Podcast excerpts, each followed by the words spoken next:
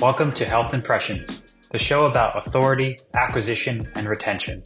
I'm your co host, Bryan Cush, co founder of Title Health Group, a digital marketing agency specializing in healthcare. I'm accompanied by Jay Parkinson, Chief Medical Officer of Sana, a health plan that delivers high quality healthcare while keeping costs down. Our show focuses on the cross sections of marketing, patient experience, and product development. We explore strategies for providing high quality care, enhancing patient experience, and retention through cutting edge technologies. We'll be speaking with like minded industry leaders who will be sharing their learnings and spilling some secrets too.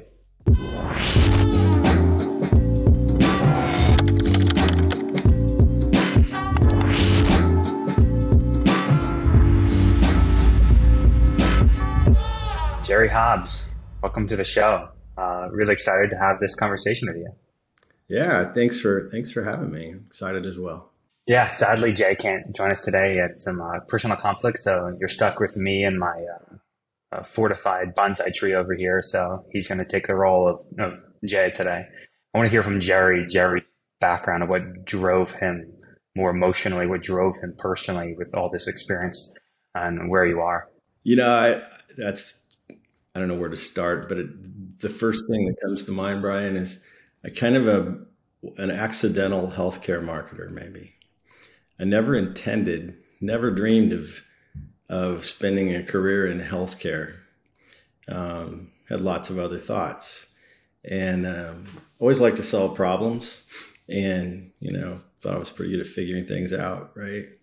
And uh, all those things that had to do with marketing, but just kind of the door opened and I ended up in healthcare marketing and have been there for way too long to tell you today uh, on a recording. So. I think that's a great synopsis. I mean, that's where you and I connect on is I would consider myself an accidental healthcare marketer. I was much more in the performance end. And you and I, you've educated me drastically over the years of how to think bigger, how to understand market orientation. And maybe we were talking beforehand about a quote that kind of you really resonated with. Maybe we start there and uh, and and we'll just elaborate. Yeah, I was uh, very young uh, back on the hospital side, and I met this gentleman by the name of Terrence Wren, Terry Wren, and um, I'll. I, I was I don't know I was having a meeting with a client this morning and this kind of so for some reason it jumped back in my mind and I wrote it down because I wanted to tell you about it. So it's you said the primary challenge is not convincing the market to be enamored with um, with the health system, but convincing the health system to be enamored with the market. And I thought that's pretty powerful. pretty powerful. I love that. Pretty- I mean, that's to you to your point. That is market orientation. Is understanding your consumer, not forcing something down their throat. Yeah, I mean that's kind of what I've always. Um, thought of myself. I mean, first a marketer, and and it's it's been kind of a you know landing in a category. Uh, when we started this company, Prairie Dog, um, Phil Smith and I. Phil was a uh, creative director at J. Walter Thompson and DDB Needham and such. But J. Walter Thompson was very um, know, they were very market oriented. They weren't your, your normal ad agency just jumping to creative ideas. And they they were, I believe, if I'm not mistaken, they created the create. They, they, they're the origin of the creative brief. You know, you have to have a strategy that you're pursuing, a strategy that solves a problem, right? Mean, and so him and I hit it off really well, and we started down this path after I left the health system world of really trying to help um, people in in the healthcare category embrace the marketing concept you know the marketing process and just the the idea of what marketing really is. And i started a long time ago and it, it was very comms oriented still in many places is. And um, and that's what we've been about. But you know that quote just is so perfect. And and i over the years have studied a lot of different things, and it's pretty similar to what Drucker says marketing is.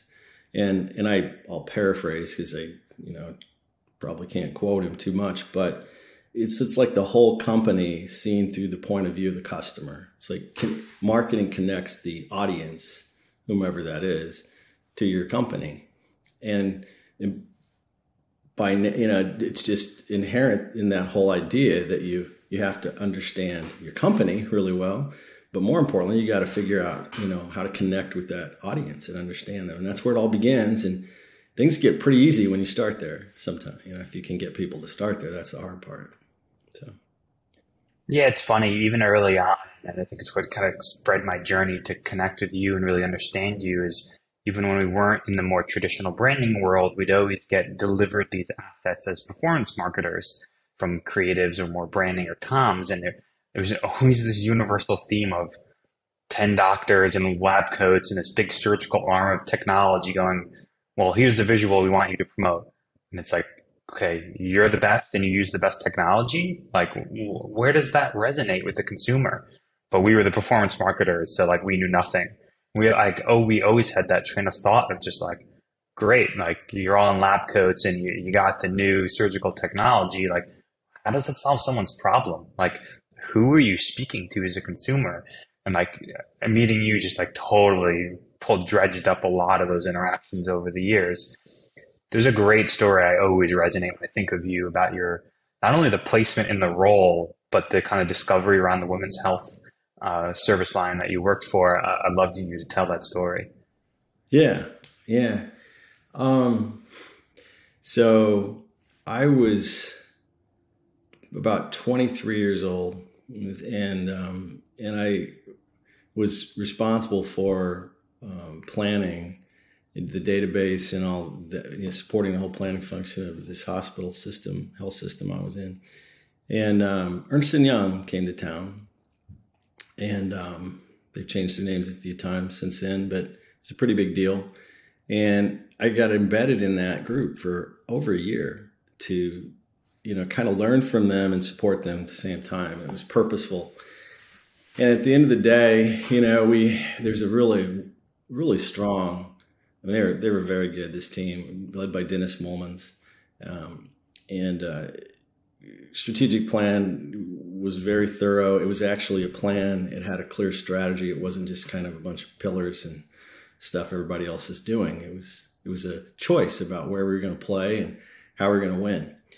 And one of the things that came out of that was a service line initiative, and they recommended that I be the person that kind of implement that. And so my CEO called me into her office one day and she says, Jerry, you're gonna you're gonna do this. You're gonna lead this first service line as you kind of help us define how we do service lines here. And I said, Cool, cardiology, right? She says, No, I'm thinking women's health. And you know, I'm like, you gotta be kidding me. I have no idea what to do with that, right? I mean, I knew where we were headed, but you know, what do women want in healthcare? I can't be the right person for that. And she said, um, and I should have thought this myself. She goes, "You're exactly. That's exactly why we're picking you to do this. It's because you, you know, the number one rule of marketing is you're not the audience and you don't know anything. You have to go out and understand the audience. So that whole market orientation that I kind of was trained in um, was what she was tapping into, and what I relied on to define this product, you know, in this service line. It was really a wonderful experience. It turned out to be um, nationally recognized. Um, today, it's still a pretty strong program. Still, obviously, proud of it. But one of the really cool things that we did, just one component, kind of illustrates this well. Um, so, one of the components we knew we needed was a breast health center uh, or, or, program. So I always believe, again, kind of consistent with this whole marketing process. You know, you got to diagnose, you've got to determine your strategy, then your tactics. And um, so we went to the market to try to understand where women were on this whole topic. And we um, we quickly learned that, and we, and we didn't we weren't like, what do you want? You know, we were trying to figure out what functions needed to, to be in place. Like Craig Christensen would say, um, you know, what job, what's a job to be done? What do these women need us to accomplish for them? And, you know, like you said, you know, well, we want the best technology, blah, blah, blah. That's where your head usually goes in an expert oriented organization like most health systems. But what we heard was, you know, I, I, I don't want to go in the first place. I dread this thing. It's a terribly uncomfortable experience. I'm, I'm afraid of what I'll find out. I'll go home and maybe, you know, and worry until I hear from him if I do hear from him, all those kind of things. We quickly realized that we were competing not with other mammography groups or breast health centers. We were competing with fear and and anxiety and those things. And so we designed the program um, from that market orientation. Um, we the processes, the the environment, the and all those pieces. One thing we did is we gave them the results before they left. I think we were the, one of the first, if not the first in the country to do that. They didn't have to go home and worry. They knew exactly what, you know, we gave them a, a result before they left.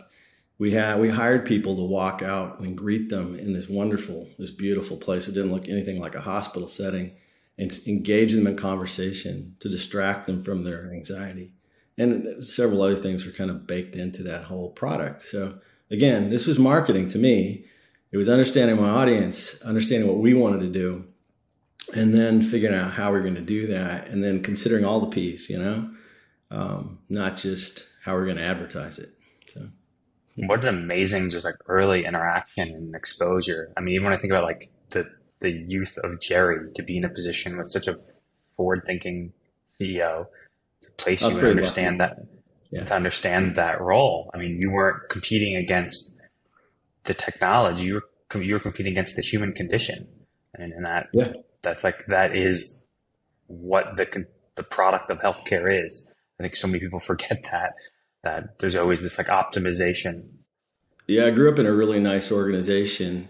Um, we were also part of uh, a group that helped create what's known as Ask-A-Nurse. This is a long time ago. Um, and it brings to mind this you know, this idea that I think it was a realization that people don't need a hospital very often, right? With utilization rates are, what are they, less than 10% of a population in a year would actually have a hospital admission. And, you know, and um, so how do you keep in mind all the time? How do you keep in touch and relevant to, to the community, to, to the consumers in the market? Well, they, they had this idea that we got to kind of ride along with them around um, this idea of Ask-A-Nurse, which is basically 24 7 call and ask us questions. Call us. It wasn't a physician referral, you know, uh, upfront kind of thing. It was more just trying to address everyday needs. And that was kind of cool. It was a very innovative place. And so I was lucky to be there. I'm going to tell a super funny personal sidebar that has nothing to do with this, but I think validates that concept is I used to work for Carnival Cruise Lines like 15 years ago and I, I, worked on board the ships and we introduced this concept called A- AMA, which was ask me anything. So literally yeah. the day that the day the consumer that the, oh God, patience, the day the guests embarked on the ship, we wore this big funky red t-shirt and I had to walk around that said, ask me anything. And it was yeah. exactly that. Like people were always confused that where's boat drill going to happen? Do I have to go to boat drill? Like, where's my room? Like, how do I, what food yeah. is open now? And it was just like that catch all go like, okay, it's not on you to, to navigate through this crazy contraption of a massive cruise ship. We're here to help you know exactly what you need an answer to. Like, just what a simple train of thought that like why healthcare would not be so heavy into that. You know, that's awesome. We had this I talked to this person this morning, Wendy Fair. She's now at a senior living organization that I work with as a client. And she was at a hospital in New York, um, Rochester, New York, many years ago called Unity Hospital, small hospital in that whole market. Um, we helped him with brand strategy and a lot of things. And it was so fun. Um, it was a it was a very audience oriented place and you could get that vibe just by interacting with people, kind of doing you know a little ethnography and in situation walk arounds, just seeing what the place was like. But we did kind of these these fun things that you know. I remember a billboard, or excuse me, a um, an elevator rap that said, um, "We love questions. Ask us anything." You know, which talked to our people and talked to the you know the visitors at the same time. A lot of fun things like that that that just tapped into this mindset they already had and reinforced it. But it was a nice place. Um, I don't know. You made me think of that. Of lots of stories after all these years. I want to dig in. I took a note from your story that to me resonates, and I feel like even resonates in the clinical language. You put this order statement of diagnose, strategy, tactic, which I love, yeah. and I think the, the, the choice of word of diagnose is fantastic. And I, yeah. and almost in, in those illustrations, even the visual I gave of the doctors with the technical new surgery arm, like that, that to me is an end tactic, which is clearly not market oriented and so right. often the place they start. But this like flipping on the head and using the word diagnosis to me is like, do you find that that resonates when you're interfacing with clinical to go like, yeah, you don't just like hand a prescription to a patient. Like you got to diagnose them first. Well, hope I hope we don't, right? Um, the um, here was a book out a few years ago by a doctor. It was a New York Times bestseller, and it said one of the things you should do is is always ask your doctor questions to cause them to think, because they do, just like any human being, get into kind of this habit of, of assuming and seeing, and you know, it's it's the cognitive bias, what of availability, right? And you kind of confirm what you think. And, but if you ask someone a question, it causes them to consider alternatives, and it's a smart thing to do. Anyway, that's an aside. But yeah, um, okay. So to me, that it's funny. Um, that is the marketing process, right? That's the marketing discipline, and it, we didn't come up with that here. That has been in place for a long, long time. And um, you know, if you have a market orientation, right? If you start and you believe that I don't know anything, the minute I become part of an agency, a consulting group, a company, you know, an organization as an employee, you're not the audience anymore. You actually can't even see probably your own organization accurately. And so you need to assume that, you know, I'm a tool and I need to learn. And and I and the power of ignorance needs to kick in. And so if you embrace that idea and you're open and you're observing and you're really trying to understand your audience and you know the inside of your organization, those sort of things that, that kind of get you started, that makes you um, have to do diagnosis, have to do research, have to learn, right? So that's that's kind of that orientation is what starts you as a marketer down this process, the marketing process, and we believe in it. I use it for everything I do, and um, so yes, diagnosis. I got to understand the problem and even the human problem sometimes when I'm working on brand or communication behind the problem, not just the business problem, but the human problem behind that. And then I have to figure out in that process, you know, what's going to unlock, what's the insights going to unlock that problem? Um, you know, what is my, I mean, I have to understand what my audience is up front and what segments are within that audience. And then I get to strategy, Bryan, and then I have to make choices. Strategy is not we're going to do everything. Strategy is a choice about where we're going to play, you know, what segment or what audience we're going to pursue, what space, what market we're going to play in, and then how we're going to win in that in that in that particular market. That's strategy to me. And then once we know, you know, where we're going to play and how we're going to win, the tactics kind of fall flow, right? How we're going to carry that out. They have to they have to just kind of work through that. And I don't know, there are a lot of different frameworks to to kind of think through that that follow always that same diagnosis strategy tactics, but you know, I, I, gave a talk at the summit. I think you and I were at that same. I don't. It's been a few years ago, and um, for the healthcare f- uh, forum, um, healthcare forum, and um, it was titled "The uh, Too Much Too Much Running, Not Enough Play." Right? I don't know if I ever told you this story, but um, a friend of mine, Mark Pollard, who wrote, who's since written this book called um, Strategy is Your Words. He's really amazing. You should look him up. Um, he he has this organization called Sweathead, and he's he's just remarkably creative and smart. Um, he's in New York there with you. Uh, he lives there, and where all the the wonderful uh, air quality is right now with the fires. But but anyway, um, he told this story. I remember hearing this story, and it was about this soccer player named Andrew Andrea Pirlo. I'm not a soccer fan, but I love the story. And apparently, this guy was a legend in Italy and, in, you know, in the upper echelon of, of soccer. And then later in his career, he came to the United States. And a reporter asked him about the style of play here versus what he was used to before and how his style of play seemed so different. And he basically said, These Americans, they just run. You know, they, they there's a lot of running, a lot of running, he would say. And and um, you know, a lot of physicality to this sport and a lot of running. and then he said, Well, and I I let the ball run. I let them run. I kind of watch to see how things are developing. And um, put that all together, and then I then I act. And I mean, I'm paraphrasing this his story, shortening the story, but the idea. And he said, "So this this American game, too much running, not enough play." And and so my anal, you know, I would apply that to too much uh, tactics, not enough marketing, too much uh, communications, you know, not enough marketing.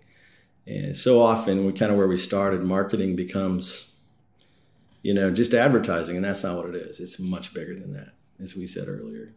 It's kind of what connects yeah, I mean, you to the audience to your company, and uh, so yeah. That, that's that a great analogy. Yeah, there's so many parallels. I mean, I think about even on like a lot of our audience and is even more even the health tech side of having like SaaS platforms and technologies. And there's a really interesting poll I saw recently that was uh, across these technology companies, and I said, where where are your new feature sets coming from? Like, where's the source of what you're telling your development team to build? And 80% of it was from internal ideation.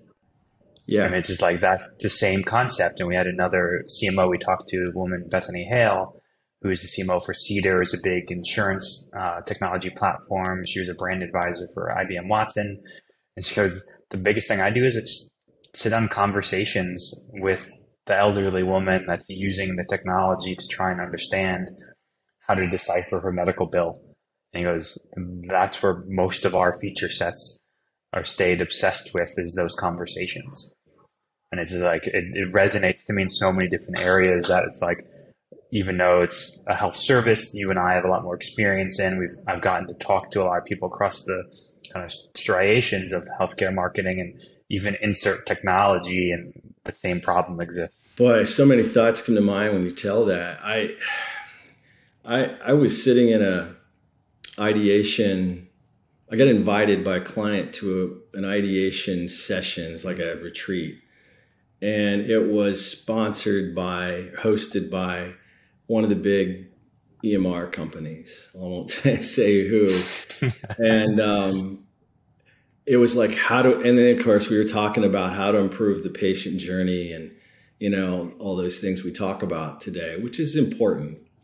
Um, it's funny we're just now talking about that i mean but at the level we i guess we are today but but it was funny i kept listening and everything was a solution that um, was a technology solution. And we and i i couldn't take it anymore and i finally said say where's the where's the consumer in this whole thing? Where's the patient in this whole thing? You know is everything a tech solution? Are there other things that need to be you know are there other solutions? How do we even know what solutions are? Because form should follow function.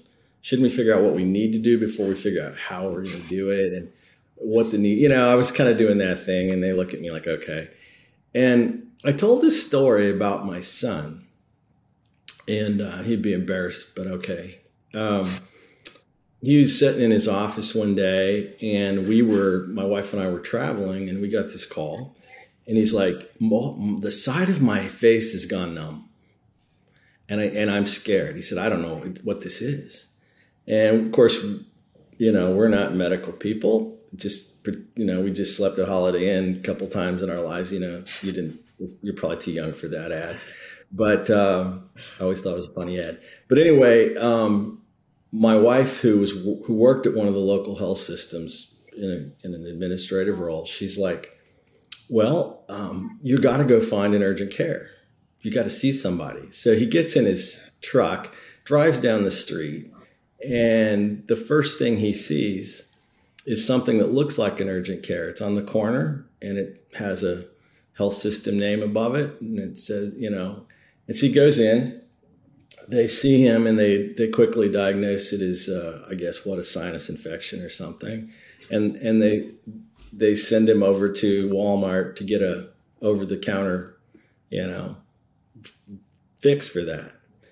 And a week or so later, he gets a bill for fifteen hundred dollars, and he calls us again, and he says, "I have no what in the world." And I said, "Where did you go?" Well, he went to a a a hospital, kind of what they call them, these little micro hospitals um, an emergency kind of an emergency center. See, he was being billed on a hospital emergency basis, not on an urgent care basis. He had no idea.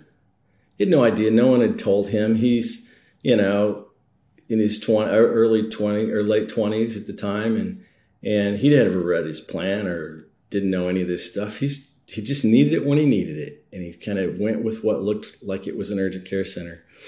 And it's just, it's just a, kind of the way our business goes. And so I told him that story and I said, how do we help him avoid that? You know, how do we get him in the right place at the right time? You know, the whole thing we talk about in healthcare and the, and the right care. And uh, they looked at me like, you know, do you have an app for that? You know, I mean, it's, it's, there's, there's, you see where I'm going. We don't think about where people are. And, and, and I guess the gist of that is, he didn't think about it all. He doesn't think about healthcare one second out of his day until he has to, right? And then he doesn't know much at all. He's not paying attention to us.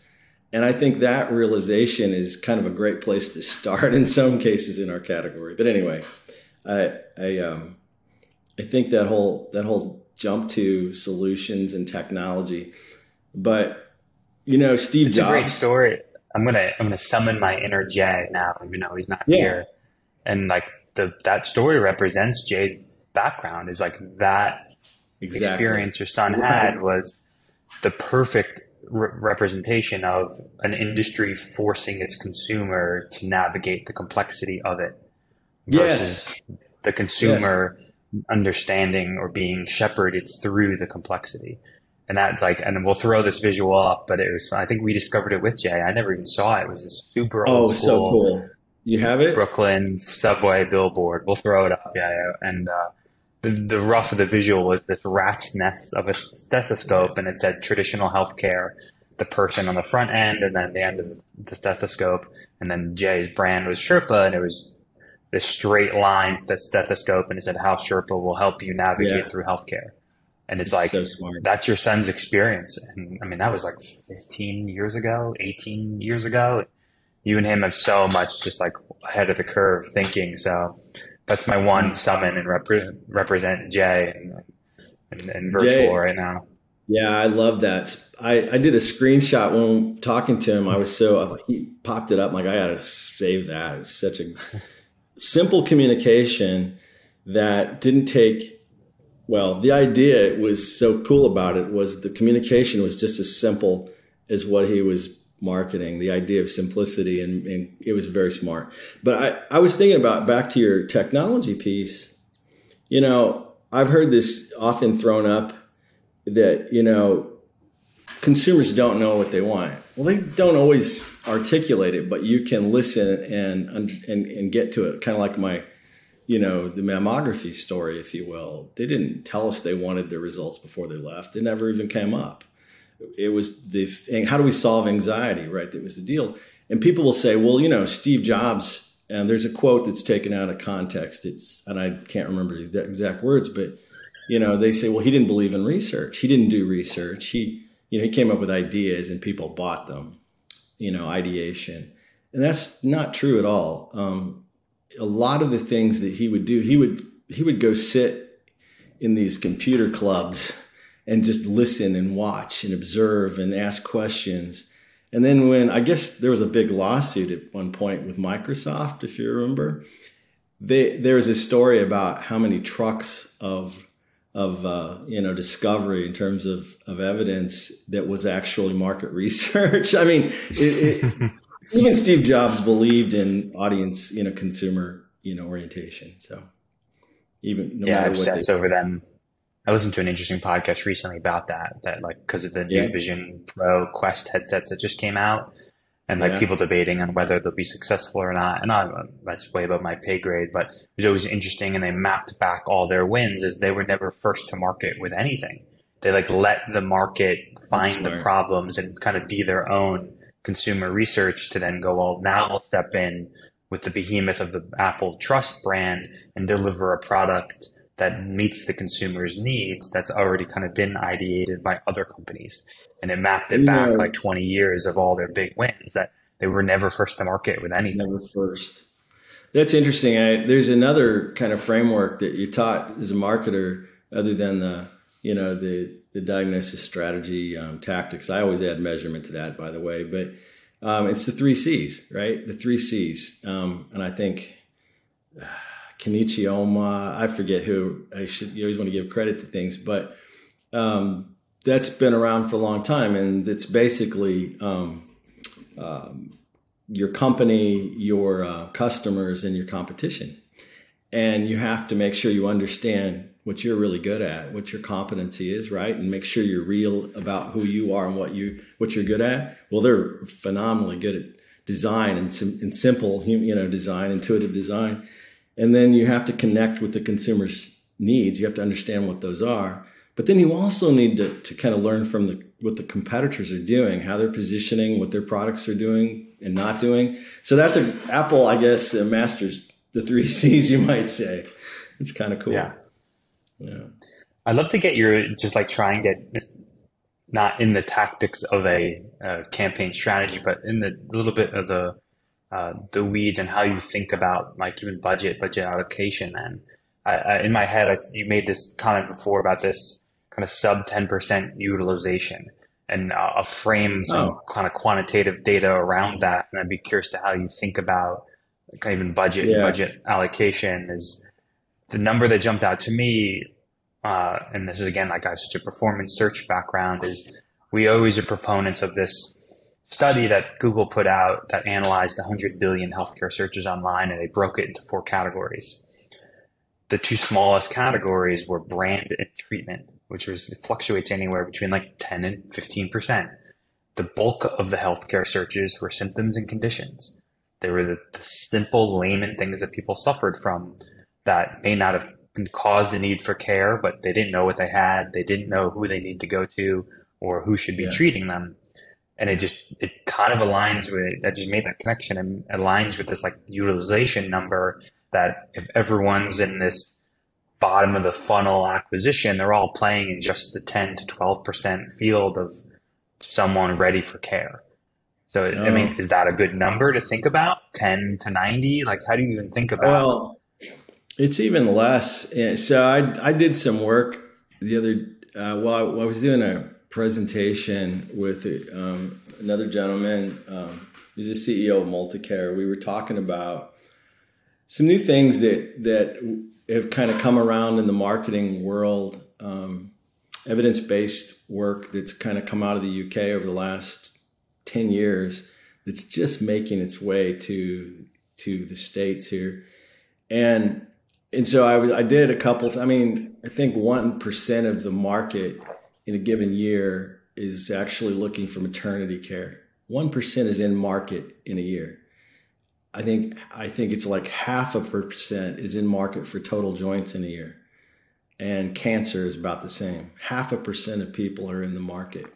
And so there's some boy, there's so much to this, but there's some things that I, I we spoke on this at the last summit or the Forum for Healthcare Strategy. And um, called The Long and Short of It. There's work that's been done by Dr. Byron Sharp, who wrote How Brands Grow, that I highly recommend. You know, anyone who's a marketer read it because it's new stuff. It's, uh, you know, I believe we don't know what we don't know, but we need to keep trying to figure out what we don't know. And there are things I've said, you know, during my career that he's that I now have done a switch on, a flip on because of what I've learned from Dr. Sharp's work. Um, and then Les Binet and Peter Field, who are um, essentially known as the experts on advertising effectiveness, if you will, in the world. They did some work called The Long Short of It. And then there's a gentleman at the Ehrenberg Institute with Dr. Sharp called John Dawes. And I'm going to skip all that because it's a lot. It's too much for our time we have. But I'll say this. Um, when you, it's funny, you have these people searching for all these general categories and needs, and only a very few searching for a specific provider around those things. I think that's very interesting and very telling about our category. Um, Dawes came up with this heuristic, if you will, rule of thumb that says at any given time across all all you know brands, only 95% of the people or 95% of the people are not in market at all. And 5% are in market. Um, and so the belief is, you know, we've spent so much money um, and continue to spend so much money on that 5%, trying to time that market. And a lot of this work suggests that's not really effective. That what we need to be doing is building brand. So, and it kind of goes to this whole thing about, you know, Daniel Kahneman's whole work around system one thinking.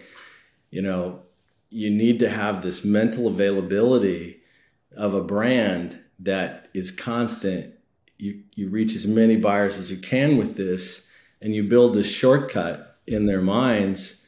You know, in this case, you know, if I'm in Kansas City where I happen to be, I want to be the health system brand that they think of, and that I can and I maintain that that mental availability of my system, and obviously have some key associations with it. So when they get in market, when they are the one percent that year that need maternity services, they're not going to Google maternity services. They're going to Google my brand maternity services.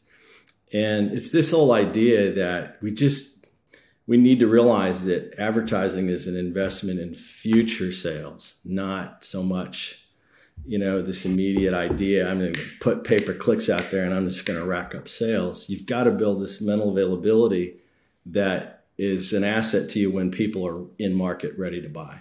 So I don't know if that's where you're going, but I think it's a pretty no, hundred percent. Yeah, I always, I mean, you, you're in my thoughts a lot around that because we get pushed so heavily into this, and it makes me think of that funny cartoon you sent of this. okay, great, like the pay per click ad conversion from a phone call, and they're just like, yeah. well, let's dump all the money into that, and uh, we always have to explain this concept of like just because something converted here, number one, doesn't mean there's limitless capacity to spend millions or billions or whatever dollars on that exact moment. Right. But there's a bigger context on, well, where did that user even interact before that? And I maybe, maybe take a stab. We'll throw the cartoon up, but maybe like give a synopsis of the, the yeah. visual because I think it really underscores that idea. Yeah. I mean, I'll actually, I think the best way to maybe, I mean, first of all, market, I think it's Marketoonist or I forget you. Mm, yeah, yeah, yeah, They're phenomenal, right? And um, just Google that and you'll see some just yeah. incredibly fun cartoons. But anyway, the idea to me is is really a lot about what Binet and Field discovered is that they found that advertising effectiveness had been declining for some time and they measured it in terms of profit, big business effects like profit growth, market share. And so advertising effectiveness as measured by those, what are most important you know, measures, um, was declining. And they found that the reason for that, in a nutshell, was that brand build was declining considerably, long term brand build kind of work. And short term activation, bottom of funnel kind of work mostly at that time digital was just increasing. And not that either one is not that that, that, that activation is bad it was just things had gotten out of balance right? And so they have advocated based on their modeling and a lot of work since that we need to invest at a higher rate, higher proportion in long-term brand build and less in short-term. And it's different based on your business most would say our healthcare business is, you know, they have a heuristic of 60 40. I think our, our business is a little bit more 70 30. Maybe the best way to, to kind of, to kind of uh, talk about this cartoon is with a story. And it's uh, a story that's well publicized now, but the it's related to the the Binet field work, the long and short of it that, that we talked about. And Simon Peel, who was the, I guess, the head of marketing at Adidas, worldwide marketing leader for, for Adidas, they um, were spending their budget allocation was, I believe, 23% um, sales activation, bottom of funnel kind of work, and 77% uh, brand build. excuse me, just the opposite 23% brand build, 77% activation. And for some reason, their Google Ad AdWord um, program stopped. Something interrupted it, and for some time, and they were pretty worried about that.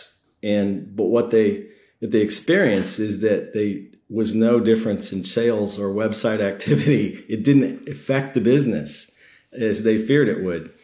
And so um, Peel was aware of Binet and Fields' work, this long and short of it work.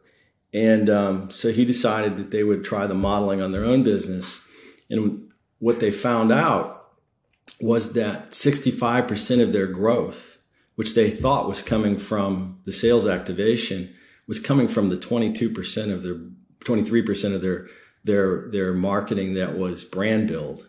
And so long story short, they they flipped the the model to more of a 65 35 i think is where he said they ended up in his presentations um, to, to focus more of their money on brand build because that's what was driving their growth in sales not um, not necessarily the activation the pay per click and so how it relates to the story is they were they were basically you know the kpis they were using last click attribution it looked like you know everything's being driven by by my my 77% of my you know that digital budget if you will pay per click budget they were spending a lot of money on when in fact the data said otherwise when they did the modeling.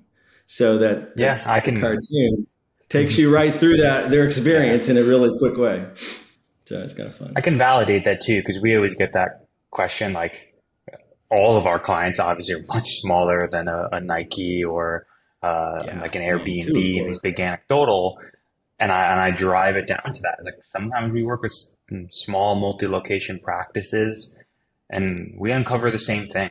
It's very common. We'll come in and they're spending an exorbitant amount of their money on search. They're spending an exorbitant amount of their money on what they call like brand defense. And it doesn't have to even be accidental. We'll do the analysis and go, well, these people were already in market for your for your service. So you're just literally inflating the cost of acquisition right. for this customer that you already spent money elsewhere to drive them. And we'll literally re- we'll remove and we'll pause the campaigns and it'll have zero effect on the bottom line of the business. Or we'll shift well, that money somewhere else. And we Yeah, found- there's a lot of interesting things. I mean, we there's there's been and I maybe I'm just sensitive to it, but seems like a lot of emphasis when you go through potential recessions and you know the pandemic and things where oh, we need to um, focus and retrench around retention and let's spend money on, on retention and that's the way we'll grow and some of those kind of things. And, um, and we, even in some of the work I see, people want to focus on the heavy buyers, you know, the, the people who buy us more frequently have a higher propensity. Well, the sharp work I referenced earlier, very clear, you know, uh, sometimes 60% of, of companies a growth, if you will, is coming from light to, you know, very light to frequent buyers. The way you grow is by acquiring new buyers, people who've never bought you before, people who have bought you very minimally or infrequently, not so much focusing on the your your money on the ones who have bought a lot. They're probably going to do that again. it's, it's, there's a logic to it that's kind of funny once you back away and look at the data and go, "Huh, okay, so, yeah. Yeah. You said it earlier, and I always have. And it's honestly something I kind of preach to my team of this is like in the advertising and investment in future sales potential. Like that, like it's so funny to me how much we have to remind the industry of healthcare about that. Like you said, there is this transactional instant gratification view of, oh, okay, like money spent is this client retention, or like you're saying, this immediate effect result and like it becomes this nasty kind of self-perpetuating circle that it's kind of like confirmation bias like oh great it's showing conversion which is some sure. action but is that action yeah. actually driving growth Mm-mm. yeah i mean i it's funny you could if you're doing um, i mean i've seen it uh, just a campaign where you focus on um, people with a propensity to buy and, and you know a certain proximity it's ROI can look really, really good, but it does not mean you're growing. It's not a measurement of growth. It's a measurement of fish of efficiency, right? And if I have people who already buy me that I'm marketing to, yeah, I'm gonna, it, I'm gonna, it's gonna work, but that's not acquisition necessarily. It's not growth. It's sometimes our metrics are can be pretty misleading. You know, the ones we we um, we use to to hold up in front of our executives to prove we, we're measuring things uh, aren't necessarily always measuring what we need to be measuring. So, what I mean, As is the there Adidas, some, right? yeah, I mean, is there some universal metrics or kind of areas to explore that you mm-hmm. can? I, I, know it's mm. it's a it's a heavy term or a heavy question because I understand it's market specific, special specific, company specific. Yeah. I mean, is there a framing to help people rethink even? It's really hard, right? At the end of the day, what really matters? Why are we why are we doing what we're doing? I mean, we're doing it to grow our businesses, right? So the, when I I look at the effectiveness, um, the big the facts that that you look at in that Binet and field work, they understand that it, it, we're we're here to as marketers to increase market penetration, to increase share, and um, and that's that's really our job. Growth is our job, if you will. I mean, it's more than that, but and it's there's a lot of elements to that, but it is really hard to tie um, brand building to to tangible growth. You know, to really connect that. The way they've done it is through, um, and there's a lot of promise and a lot of believers in this uh, through modeling you know and um, so there are people who are doing that it's not easy there's so many variables you have to consider there's tons of data that you have to be able to put into the you know into your regression but it is um, that's one way. Uh, i ask it what we do with our brand bill measurement is it's first you have to understand it's long term it is not measured by roi um, and you have to have honestly some beliefs in some of the science that's proven how brands grow and how they actually work. And so we we recommend there's there's four pieces we do with most of our clients. One of for the brand build piece is clearly we need a tracking survey, a basic tracking survey every year that takes us that, that covers the entire funnel from mental availability all the way through to the bottom funnel of preference and so on. And then we have attributes that we've developed that we know are important to our brand and to our market. And we, we look to see how, what impact they have um, on those different funnel variables, right? So there's that tracking survey, share of mind, and then it gets a little deeper than that. That's important. Um, then we do share of voice. Share of voice has been proven by a lot of academic scholars for many years as a, highly correlated number with uh, market share. And so um, when you look at share of voice, if you have extra share of voice over your market share, you tend to grow. This has been proven for many categories. If you have, um, you know, share if your share of voice is lower than your market share, you tend to decline over time. It lags. So we do that. We also do um, clearly market penetration and market share and those those numbers that matter. And so that's something we get involved with in helping folks. And then finally, there's a new thing that we are experimenting with called share of um, organic branded search. And I mentioned Binet and Field, uh, Les Binet and um, Jim James Haken, Hankins, who's another consultant out of the UK, have done a lot of studies around this particular um, use of organic branded search as a way to indicate brand health and brand intent, brand consideration, mental availability, if you will. and it uh, correlates highly in many categories so far with market share. Um, it's all, also correlates so well that in many categories they see it as a predictor, um, and it has some other analytical qualities. But we're playing with that right now, and um, with one big system up in the northwest, we've we begin to do some work on that. So those are some of the things we use to monitor, you know, our brand and to see that it's continuing to to grow. Now, have we invested in uh, in you know the uh, the modeling? No. Um, we have a lot of data in our industry, but we don't always have a lot of data uh, over time around campaigns and the things we need to to really feed into a really healthy modeling kind of approach. But I think it'll come. I think it will happen. just not, there could be some out there. I'd love to hear if anyone's doing it. Oh, I, I, appreciate the amount of work you've tried to continue to tackle this problem. Uh, I look forward to continuing to get educated by you as well. So um, I appreciate all the time and the conversations you've given to me, this one, and I'm sure plenty more to come. And, um, any parting words of wisdom or even just like how people can maybe reach out and connect with you as well? Yeah, I, I'm just excited by some of the new things I'm learning from those folks I've mentioned. And you know, continuing to kind of learn and, and try and and discover. But at the end of the day, it's like our jobs.